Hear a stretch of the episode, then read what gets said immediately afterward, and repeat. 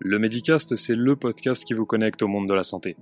Soignants, patients ou même étudiants, je donne la parole à leur histoire, leurs expériences, et nous tentons de décrypter les clés de leur satisfaction dans la sphère professionnelle comme dans la sphère personnelle. Le Medicast vous propose un regard nouveau sur le monde de la santé et ça commence maintenant.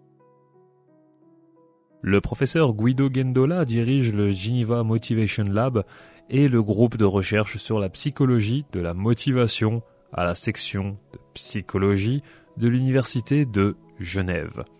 Son principal intérêt de recherche est l'étude des facteurs déterminant la mobilisation des efforts lors de tâches cognitives en utilisant des méthodes de recherche psychophysiologiques. Je pense que vous l'aurez compris ici, le thème sera la motivation vue sous tous ses angles. Et si vous n'avez pas encore écouté la première partie de notre entretien avec le professeur Guido Gendola, je vous invite à aller l'écouter de manière à pouvoir suivre convenablement cette seconde partie. Et il ne me reste maintenant plus qu'à vous souhaiter une agréable écoute. Le mot que, je retiens, c'est intérêt. Mhm. Est-ce qu'il y a une manière de cultiver ce même intérêt? Euh, Oui, il y a, mais ça veut dire il faut euh, laisser des gens décider. Par exemple, si vous avez plus des cours à option, je pense qu'il y a plus d'intérêt dans les cours que si vous avez seulement des cours obligatoires. Mhm. Et c'est assez drôle parce que le système aujourd'hui est complètement différent que le système quand j'étais étudiant parce que il n'avait pas des cours obligatoires. il y a des examens obligatoires qui était un peu cumulatif dans une domaine, comme par exemple la psychologie cognitive. C'est l'examen. On fait en oral de 30 minutes. Il y a un grand tas de littérature et il y a des cours. Et les cours sont des outils pour y arriver de passer l'examen. Alors, quand j'étais étudiant, j'étais presque jamais dans un auditoire. Seulement pour statistiques et euh, quelques autres cours qui m'intéressaient, mais c'est cours d'introduction, on peut lire. Mais vous avez donné des gens toujours un choix. Qu'est-ce qu'ils font la journée? Peut-être ça fonctionnait. Je sais pas si ça fonctionnait mieux, mais pour moi, c'était très très utile parce que je pouvais faire la journée ce qui m'intéressait.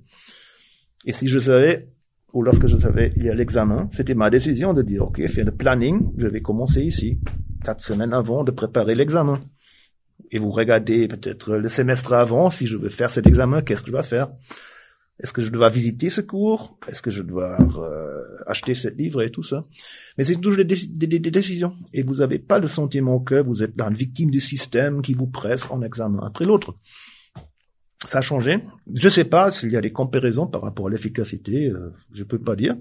Je peux seulement dire pour moi, c'était quelque chose qui était très très positif parce que j'avais jamais le sentiment que je suis pressé de passer un examen.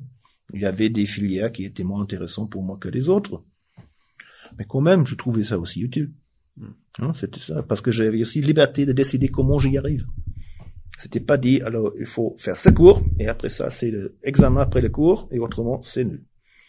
Non, c'est un examen qui est un peu plus vaste, mais qui laisse aussi plus des manières de le passer. Donc, il y a plus de liberté, si on veut, en guillemets. Liberté, c'est un grand mot, mais autonomie, c'est aussi un grand mot. Je veux dire, peut-être euh, le terme le plus intéressant et plus précis là, c'est contrôle. Je pense si vous donnez des étudiants un peu de contrôle, ils profitent. Dans la culture euh, d'aujourd'hui, et en général aussi, je pense le plan d'études à Genève, c'était très très similaire. Euh, pour moi, c'était toujours évident qu'il n'y avait pas une grande culture de la psychologie motivation dans le monde francophone, parce que c'était tellement cognitif avec l'idée. Alors, c'est l'apprentissage, et vous apprenez, vous mémorisez, vous passez, point. C'est comme ça. Euh, ça a changé, peu à peu. Mais euh, je pense euh, une des questions clés est comment on peut arriver de donner des étudiants le sentiment d'avoir du contrôle sur leur parcours. Bien entendu, je dis pas vous faites ce que vous voulez. Hein, c'est pas l'idée de, dire dans la pédagogie alternative de dire alors aujourd'hui à l'école chacun fait ce qu'il veut. C'est aussi utile. Je connais des gens qui ont fait une carrière après, mais je ne sais pas combien n'ont pas fait une carrière après ce type d'école. Donc c'est hein, pour la quantification, il faut bien comparer. Mais de décider est-ce que je vais prendre ce cours ou ce cours-là pour apprendre plus ou moins la même chose, ça aide beaucoup. Et plus, il faut même pas avoir euh, un vrai choix. Ça suffit d'avoir le sentiment de contrôle. Hmm. Dans nos recherches, par exemple, on laisse croire qu'on peut choisir. Tout le monde fait la même tâche, mais il y a la moitié qui croit, maintenant je peux décider. Par exemple, c'est une tâche de mémoire, une tâche d'attention. C'est la même tâche qui a les deux composantes, hmm. mais une partie doit le faire, comme d'habitude dans une expérience. Et l'autre partie peut décider, réfléchir une minute et dire, alors bon, je veux faire la tâche d'attentionnel. Ils mobilisent plus d'efforts si la tâche devient compliquée, difficile. Ils sont prêts à faire ça et ils sont protégés contre les influences externes, beaucoup mieux, ils sont filtrés, ils ont, on appelle ça une orientation vers l'action, donc vraiment être, si on veut, pragmatique, focalisé. Et ça aide beaucoup. Mm-hmm. Et comme je dis, alors même là, s'il y a objectivement, il n'y a, pas de liberté. Vous allez à la fin faire ce qui était prédéterminé. Vous avez le sentiment quand même, après une réflexion, d'avoir les contrôles. Et on sait aussi, c'était un grand sujet dans les 70, la perte de contrôle. C'est catastrophique. Le sentiment pour les gens de perdre le contrôle a toujours des conséquences catastrophiques. Ils se radicalisent politiquement, c'est toujours la raison. J'ai pas de contrôle sur ma vie, alors je cherche une religion radicale, je cherche une partie radicale qui me répond, qui me répond très facilement et donne le sentiment que j'ai un peu de contrôle. Je suis parti au moins dans un grand truc, en mouvement, quelque chose comme ça.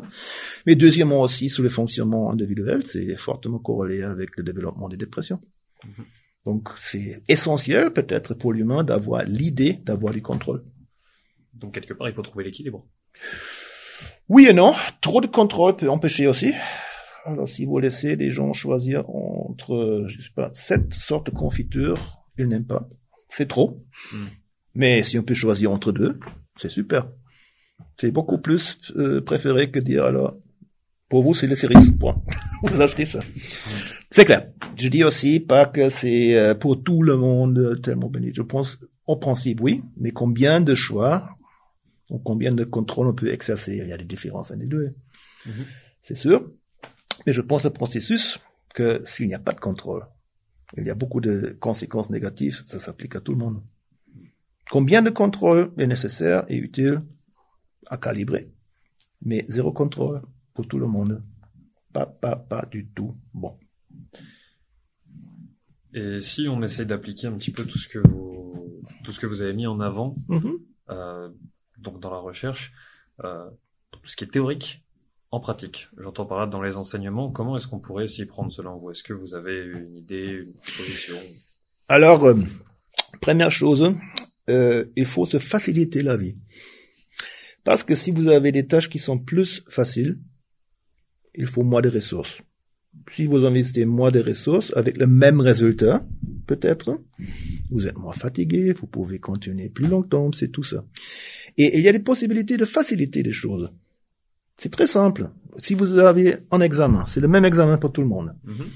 Mais pour quelques gens, la préparation est super dure, et pour les autres, c'est plus facile. Et il y a plusieurs facteurs qui jouent un rôle. Ceux qui ont très peur d'échecs, c'est déjà subjectivement plus difficile. Si j'ai très peur d'échecs, si le sentiment de peur, n'importe qu'est-ce que je fais, est plus difficile. Et à cause de cela, ils mobilisent plus d'efforts. Donc, ils sont toujours beaucoup plus impliqués. Mais c'est pas nécessaire, c'est le même examen. Quelqu'un qui n'a pas peur d'échecs, il est plus tranquille. Pour lui, la tâche est subjectivement moins difficile il mobilise moins d'efforts pour la même tâche, pour avoir le même résultat. Donc beaucoup se passe au niveau affectif, si on veut. La même chose, on trouve avec la tristesse comparée avec la joie, etc. Un peu d'angoisse, c'est toujours bon, parce que vous pouvez utiliser cet effet aussi. Hein. Si vous avez un peu d'angoisse de, de, de, échouer, vous dites, OK, alors je dois faire quelque chose. Si vous êtes dopé, si vous voulez, alors super content, l'examen, OK. vous préparez pas. Donc on peut l'utiliser, mais ça joue un rôle. Et si vous savez, par exemple, vous êtes très stressé et vous avez très peur d'échecs, vous pouvez quand même faciliter la même tâche. Vous commencez à préparer l'examen plus tôt. Vous créez des groupes de préparation. Je conseille ça toujours. Alors, préparez pas seul, créez des groupes, discutez ce que vous avez appris. Donc il y a plein de choses. C'est la première chose, on peut faciliter. Toute la raison pourquoi on planifie est la facilitation. Et il y a, je sais pas, des centaines d'études qui montrent ça. Le plus détaillé la planification, le plus efficace l'exécution. Alors, choisir, tout ça, on a discuté. Vouloir s'engager, ça, ça joue un rôle. Mais sans planification, ça peut quand même devenir très difficile de réaliser. Et il y a aussi des étudiants qui ont euh, beaucoup plus de facilité. Donc euh, pour euh, eux, ils ont peut-être des capacités, je ne sais pas qu'est-ce que c'est, mais ils réussissent très très bien sans effort énorme. Il y a des autres pour la même tâche, ils ont beaucoup de problèmes. Mais pour tout le monde, on peut, avec une facilitation des tâches, il y a beaucoup de techniques possibles pour y arriver, réussir. La carte entrée aussi important, on a dit, hein, l'intérêt. Donc il faut une justification pour faire tout ça, hein, passer tout ce temps dans des cours euh, pour la préparation d'examen, travailler la nuit avant l'examen et tout ça. Alors tout ce qui se passe, il faut une justification. Autrement, on n'est pas prêt. Donc même si vous facilitez, il y a des périodes qui sont difficiles. Le problème est les périodes difficiles. Si vous facilitez pas, par vos sentiments par exemple, par une planification, vous laissez tomber parce que ça, ça devient trop difficile. Hmm. Et il faut simplement éviter ça, hein, le désengagement. La vie est simple en fait. il faut seulement appliquer ce qu'on sait. non, mais je pose la question aussi à mes étudiants quand on traite ça. Euh, je peux, je dis toujours, alors je, peux vous laisser réussir tous les examens mieux. Il y a seulement une chose. Il faut planifier ça, et après ça, il faut le faire. Et là, je sais pas, c'est une aversion de planification. Chez des jeunes, je pense pas, c'est culturel, mais Allemagne, c'est la même chose. Euh, de dire non, non, non, alors je, je, je, veux la spontanéité et le truc je comprends jamais et alors moi j'ai fait beaucoup de planification pour pour moi et j'ai beaucoup de temps libre en fait. J'ai une bonne work-life balance je pense parce que je planifie auparavant. Donc euh, vous gagnez du temps en fait. Hein, vous avez plus de temps de voir des, des, des, des amis, de fêter, de je sais pas voyager. Si vous faites un bon planning, et vous n'avez pas cette euh, période, je sais pas, un mois ou deux mois par année pour des examens, vous êtes complètement pris par ça. On peut l'éviter. Ça aide, mais il y a quand même une aversion.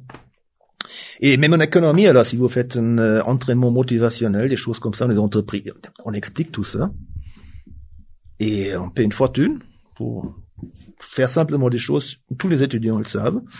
Le problème est toujours, il faut l'appliquer. Hein, il faut l'appliquer. Et des fois, il y a aussi des gens avec une invasion générale parce que bon, euh, on veut toujours optimiser, optimiser, self-optimization, c'est aussi un mot que je trouve très bizarre. Mais on peut laisser le chemin. Je connais personne qui est content avec des échecs. Je connais peut-être ça existe. Je connais personne qui est content avec des échecs. Et euh, on peut faire beaucoup pour rendre les succès plus probables. Et c'est pas toujours une, c'est peut-être euh, pas du tout une question d'intelligence quelques capacités de base, mais je pense que tous les étudiants, ils ont des capacités de base de réussir à l'université parce que ils ont déjà réussi au collège. Mhm. Donc, ils, savent lire, ils savent travailler pour des, ils savent tout ça, hein, ils ont des capacités. Mais quand même, il y a beaucoup qui euh, vont pas réussir. Donc, c'est pas une question des capacités fondamentales qui sont nécessaires, que tout le monde a.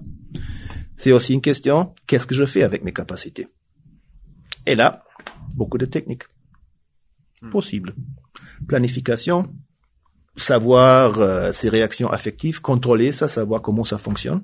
Comme par exemple savoir si je suis mécontent, la vie est plus dure. Ok, peut-être c'est pas une bonne idée de faire pas le nécessaire pour être pas triste dans la préparation des examens. Ah, voilà, donc il y a des choses qu'on peut contrôler et appliquer pour faciliter la vie.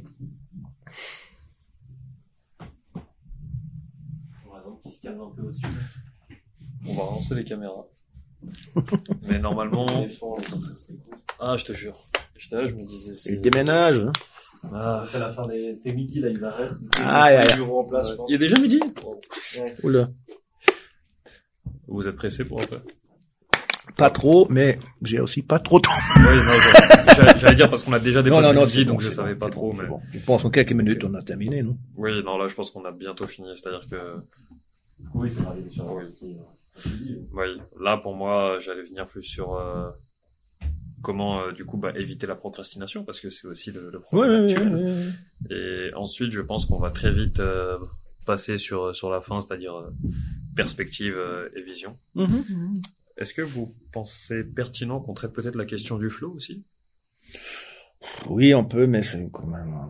Ok, on zappe. on zappe. Moi, ça me va comme ça. Pour l'instant, Simon, toi, ça va Oui, c'est très bien. Magnifique. Ok. Donc là, je pense qu'on va faire procrastination. Mhm. Ensuite, euh... je sais pas si je peux vous poser cette question, mais c'était euh, vis-à-vis de Freud, la psychanalyse, etc. Qui a été votre votre avis euh, à ce niveau-là? Mhm, mhm. Très bien. On va repartir sur la procrastination du coup. Les éléphants sont calmés. Les deux caméras sont relancées. C'est reparti. Bien. Donc, euh, merci pour euh, toutes ces réponses, professeur Gandola. Euh, Il y a une autre chose qui me vient à l'esprit maintenant, c'est comment est-ce qu'on évite le mal du siècle, à savoir la procrastination? Bon, peut-être avec une focalisation, planification euh, sur ce qui est nécessaire à faire, donc prioriser, par exemple, les choses. Comme ça, vous n'avez pas le sentiment je vais pas réussir et pour éviter que je vais échouer, je commence pas. C'est moins dur que l'échec. Mais bref, alors il y a des choses qu'on peut faire pour euh, éviter ça. Le contrôle sur son propre comportement joue toujours un rôle là, parce que si vous laissez des gens décider, même des, des petits choix arbitraires comme quel type de tâche, quelle couleur de stimuli, ceux qui décident, ils ont une tendance immédiatement de vouloir commencer. Hein, c'est un phénomène de la formation d'une intention, de faire un choix, de dire je veux faire ça ou je veux faire ça comme ça. Vous avez cette tendance de commencer. Ça veut dire les gens qui ont euh, décidé à faire quelque chose, ils sont beaucoup moins vulnérables à ce problème que les autres qui se sont contrôlés. Parce que si vous avez une tâche qui est aversive, c'est déjà pas très intéressant, agréable de commencer ça. Préparer un examen qui est absolument nul. Mais si vous avez quand même quelques choix, comment faire ça, etc., ça peut aider.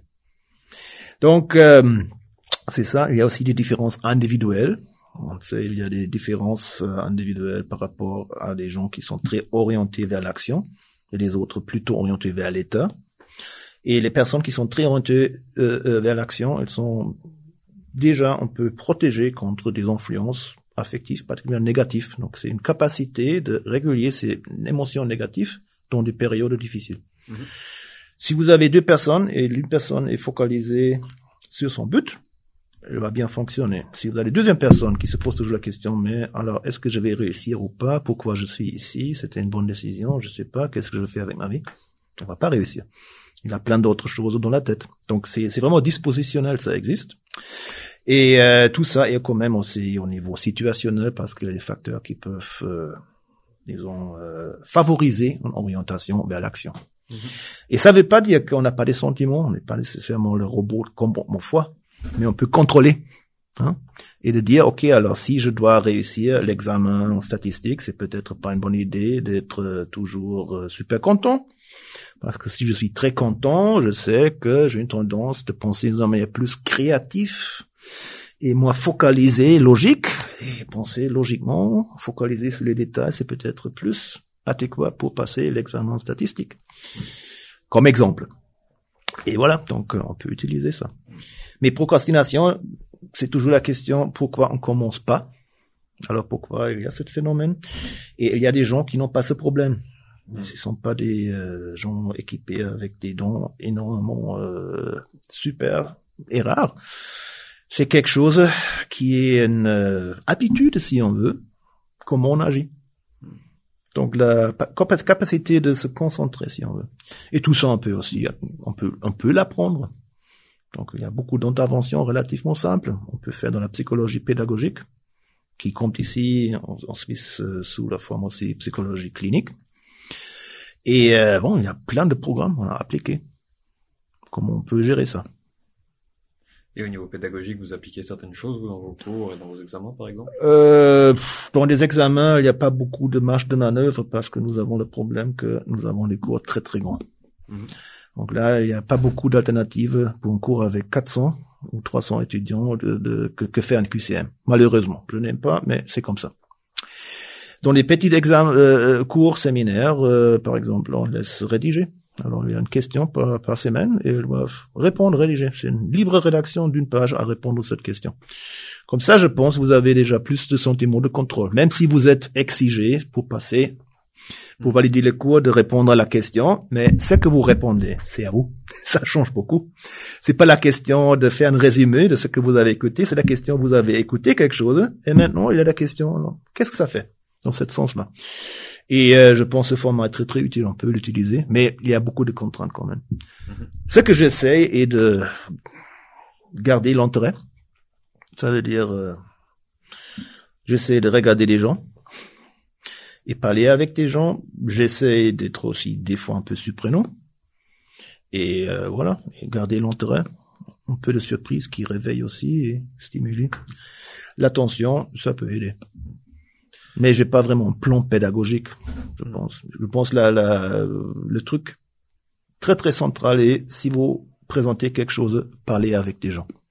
Regardez les gens, posez des questions et euh, soyez aussi attentifs à ce qui se passe parce que vous pouvez lire tellement dans les visages des étudiants, même si vous n'êtes pas expert pour l'expression faciale des émotions, mais vous, vous, je vois ça.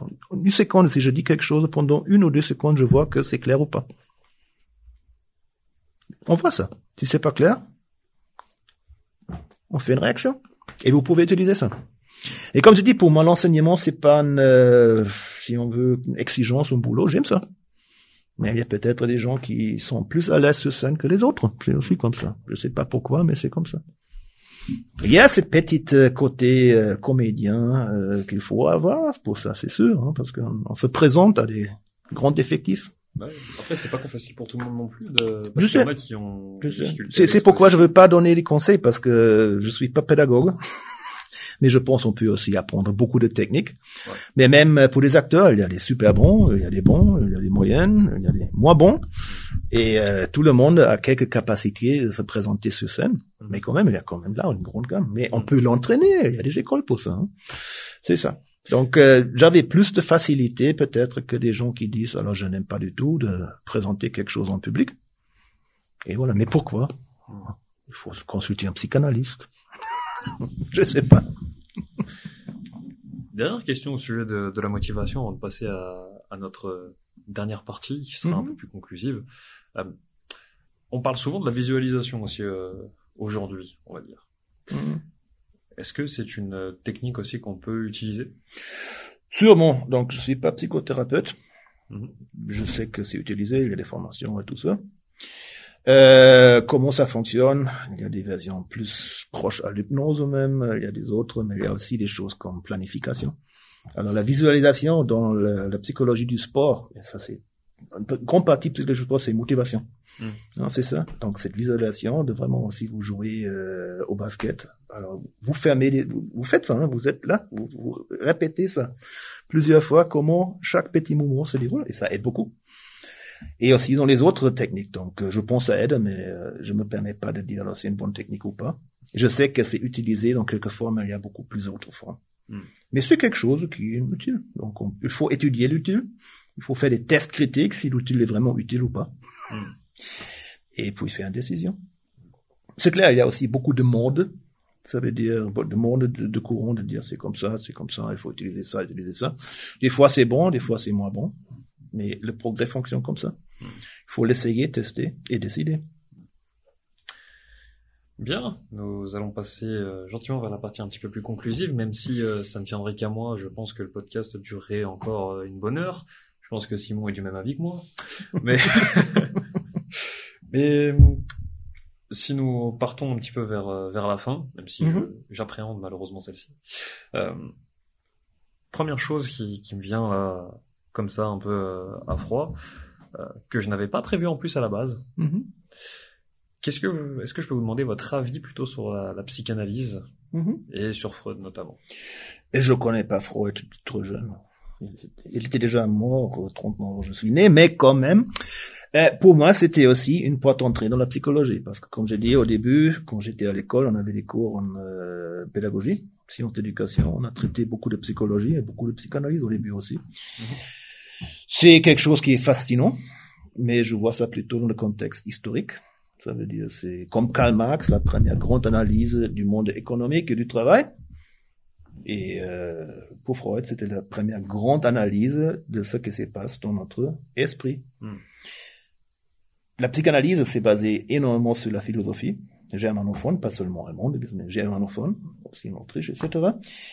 Euh, Aujourd'hui, je suis euh, complètement convaincu qu'il y a des meilleures choses à faire. Mhm. Euh, pour mes raisons, parce que c'est quelque chose que vous pouvez pas falsifier, vous pouvez pas vraiment quantifier. Il avait des, des projets dans le passé de faire ça, mais c'était jamais vraiment réussi. Euh, et à la fin, vous avez le problème que ça peut fonctionner. Des fois, ça fonctionne pas. C'est très long. Et euh, il faut toujours euh, savoir que vous savez pas vraiment si ça fonctionne et pourquoi, parce qu'on peut le croire ou pas. Hmm. Freud lui-même, il y avait des autres après peut-être, mais lui-même, il a refusé toutes les applications euh, euh, scientifiques dans le sens on va tester, on veut étudier, on peut faire des expériences pour tester. Il a complètement refusé. Donc il a pensé strictement qualitativement. Parce que bon, il avait aussi ce petit traumatisme. Il était un ex- neurologue d'excellence. Il voulait devenir prof, euh, prof à l'université et ça fonctionnait pas pour plusieurs raisons. Et euh, voilà, donc euh, il a refusé. Il a exclu ce monde-là. Comme je dis, c'est super intéressant. J'enseignais ça aussi première année parce que c'est une théorie de motivation qui est très logique. Mhm. Alors c'est c'est pas que alors euh, les enfants veulent coucher avec leurs parents et ça marche pas et après ça ils sont traumatisés. C'est un peu la vulgarisation, mais euh, il y a une théorie motivationnelle qui, je pense aujourd'hui, pas maintenable pour plusieurs raisons. Il y a même des, des preuves contre. Mais comme c'est très logique, c'est un bon exercice dans la logique. Et historiquement, c'était énormément important, particulièrement pour la psychothérapie. Mais euh, voilà, ça a sa place. Euh, il faut le savoir, je pense, au moins la théorie de base. Pourquoi? Il faut savoir aussi qu'il y a une explication, une théorie derrière. C'est pas, comme je dis, une vulgarisation de notre euh, vie interne. Mais euh, aujourd'hui, donc, euh, il y a des raisons pourquoi la psychanalyse a très peu de place dans la psychologie académique. Aujourd'hui. Pour passer sur un, sur un autre sujet, mais je vous remercie d'ailleurs de, de cette réponse qui m'a fortement intrigué pour le coup. Est-ce que vous pouvez me donner un point positif et un point négatif en lien avec euh, votre profession actuelle et le monde de la recherche je dirais? Ouf, positif, donc comme je dis, alors euh, c'est ma vie, donc euh, pour moi c'est très positif. Mm. Négatif, bon, alors bien sûr il y a toujours des périodes difficiles comme maintenant avec des coupures financières qui font la recherche plus difficile, Mhm. particulièrement pour les jeunes. Il y a euh, aussi euh, toujours quelques difficultés avec la qualité, ça dépend. Mhm. Aujourd'hui, je pense, euh, on fait beaucoup d'efforts de faire des choses très propres. Mais euh, il y a aussi, euh, dans le monde actuel, beaucoup de soupçons des fois. Et euh, il y a des, des applications, des standards qui sont très très très clairs aujourd'hui, comme accessibilité de ces données, tout ça. Donc euh, vraiment transparence, transparence. Il y a le côté négatif qui devient avec ça, des fois c'est un soupçon que tout le monde triche.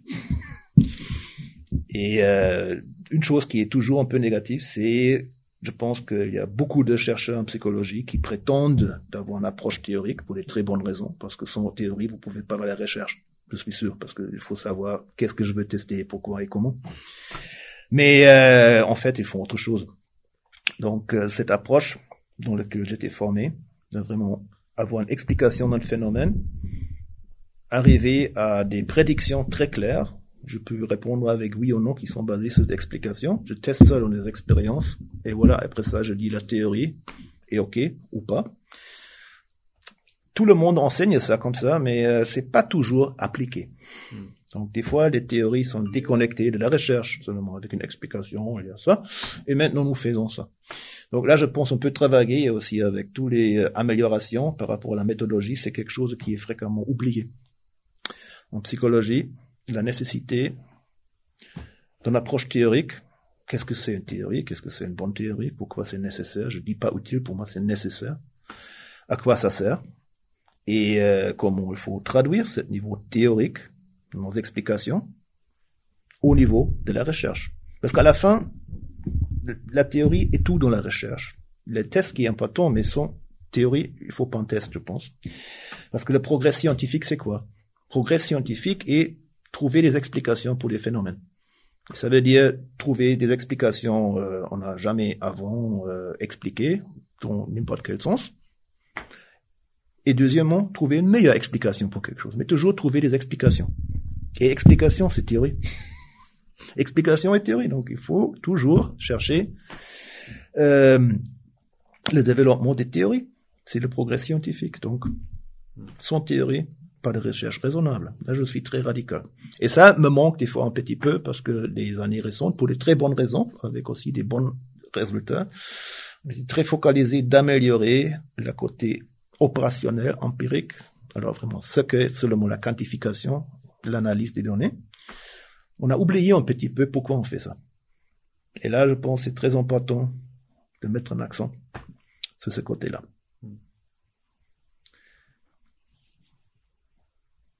Il y a une chose qui me, enfin, du coup, j'ai envie de rebondir un petit peu là-dessus. Euh, vous avez parlé vraiment du, du sens. Euh, j'ai l'impression que c'est quelque chose d'important d'avoir, de pouvoir mettre du sens euh, sur ses actions. Mhm. Euh, parfois, euh, ce même sens est un petit peu euh, vulgarisé sous la forme de, de réussite, de succès. Comment est-ce que vous, vous comprenez ces termes? Comment je comprends le succès? Mhm. Alors, euh, de réussir à réaliser, réaliser ce qu'on veut. Ça veut dire ce qui est vraiment intéressant, ce qu'on veut, ou qu'on pense vouloir, ce qui n'est pas une exigence, ce qui n'est pas pressé, c'est pas sur ordonnance, mais quelque chose j'ai décidé à faire, réussir avec ça.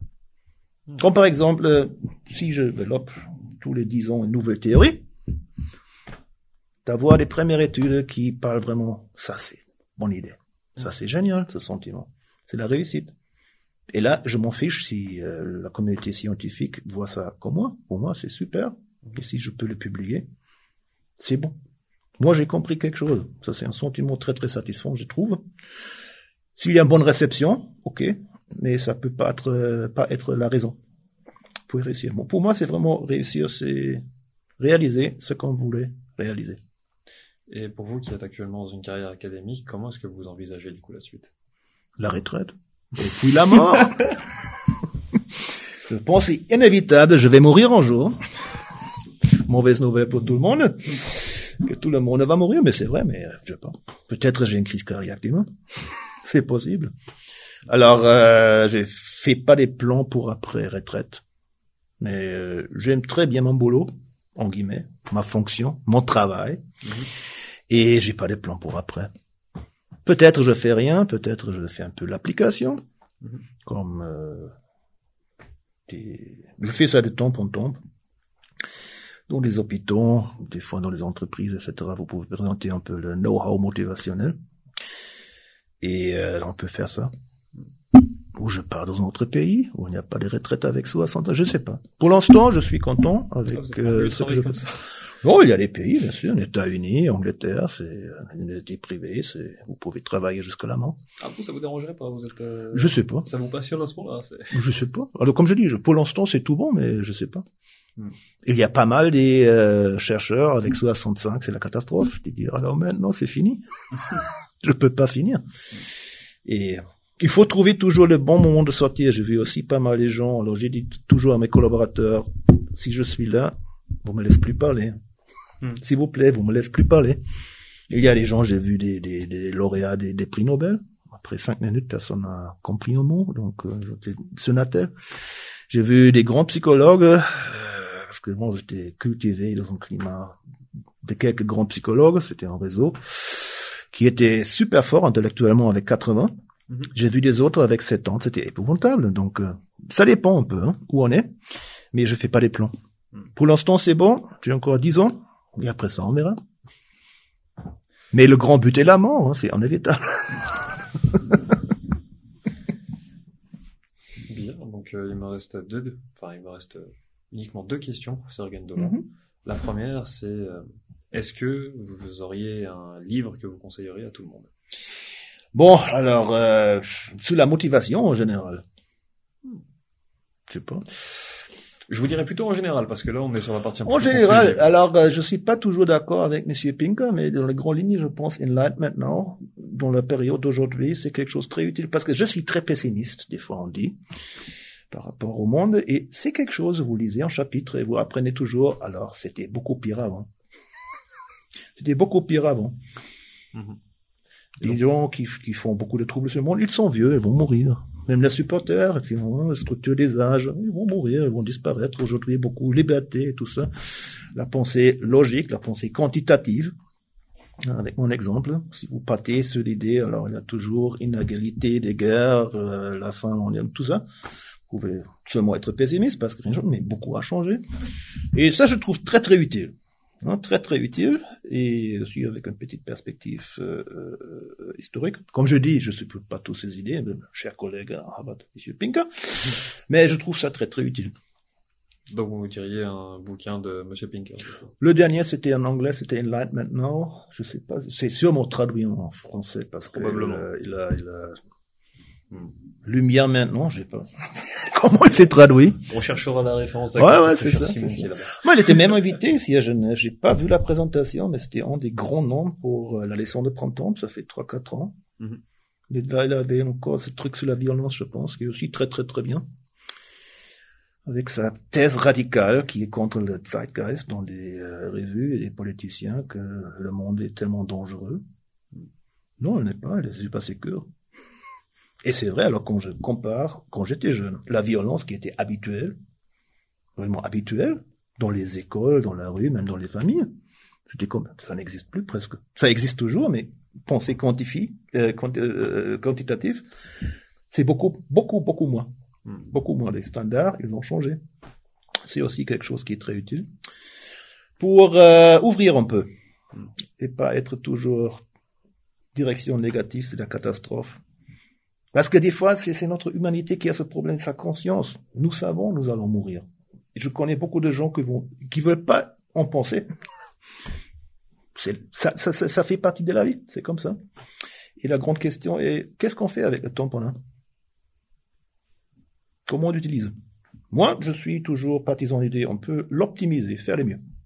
On peut l'optimiser, même avec ses obligations, on peut optimiser ça, que les obligations, c'est quand même pas trop difficile. Mm. avec planification, organisation, des choses comme ça.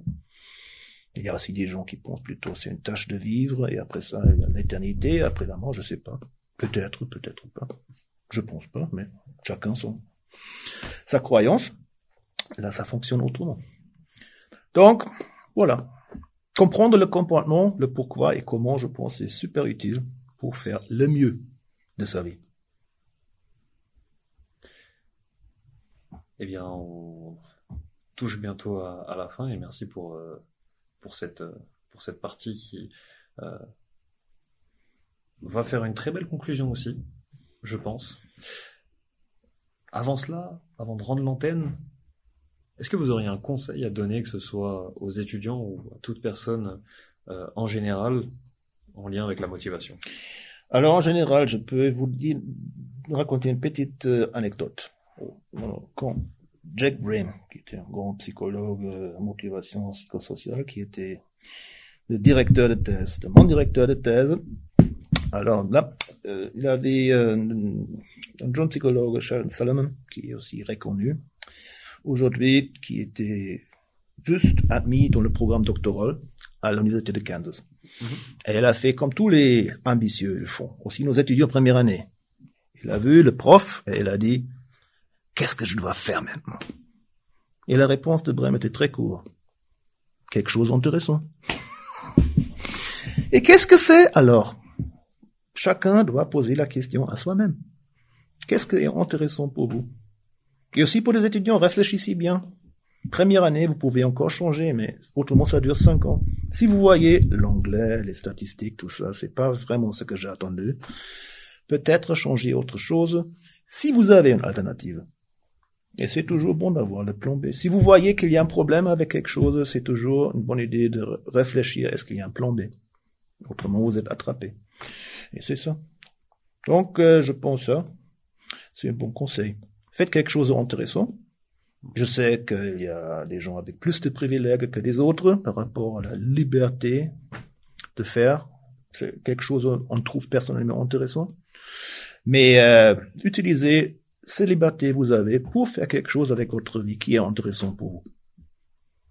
Parce qu'autrement, c'est un gaspillage. Magnifique. Merci beaucoup pour euh, tous ces mots, professeur Gendola. Avant de dire au revoir à nos auditeurs, comme à l'accoutumée, j'aimerais peut-être vous laisser un dernier mot pour la fin. Alors, euh, bonne vie. non, je ne suis pas missionnaire. Je n'ai pas des, grands conseils à faire. Restez curieux et restez intéressés. Et croyez pas tout. Croyez quelque chose qui est solide. Posez toujours la question, est-ce que c'est solide ou pas? Et voilà. Merci infiniment pour votre participation, professeur Gendola. Merci à tous les auditeurs qui nous ont suivis, peut-être même jusqu'ici. Et comme d'habitude, je vous dis à bientôt j'espère. Nous voilà arrivés à la fin de cet épisode et je tiens à vous remercier pour le précieux temps que vous nous avez accordé. Si tout ça vous a plu, je vous invite à vous abonner pour ne pas louper les prochaines sorties. Et si vous souhaitez me soutenir, vous pouvez également me laisser un avis sur la plateforme d'écoute de votre choix. Spotify, Apple Podcasts, Deezer ou autre. Sachez que je suis à 100% preneur de vos retours. Vous pouvez également me contacter sur Instagram ou LinkedIn si le cœur vous en dit, si vous souhaitez me faire un feedback ou par exemple me proposer des invités. Je suis tout oui. Medicast ou Guillaume Ismaili. Et pour terminer, je pense que chaque personne détient un potentiel sans limite en lien avec sa propre histoire et que notre capacité de progression est exponentielle. Faites ce qui vous passionne, prenez soin des autres et surtout prenez soin de vous. Vous étiez sur le Medicast en compagnie de Guillaume Ismaili. À bientôt j'espère.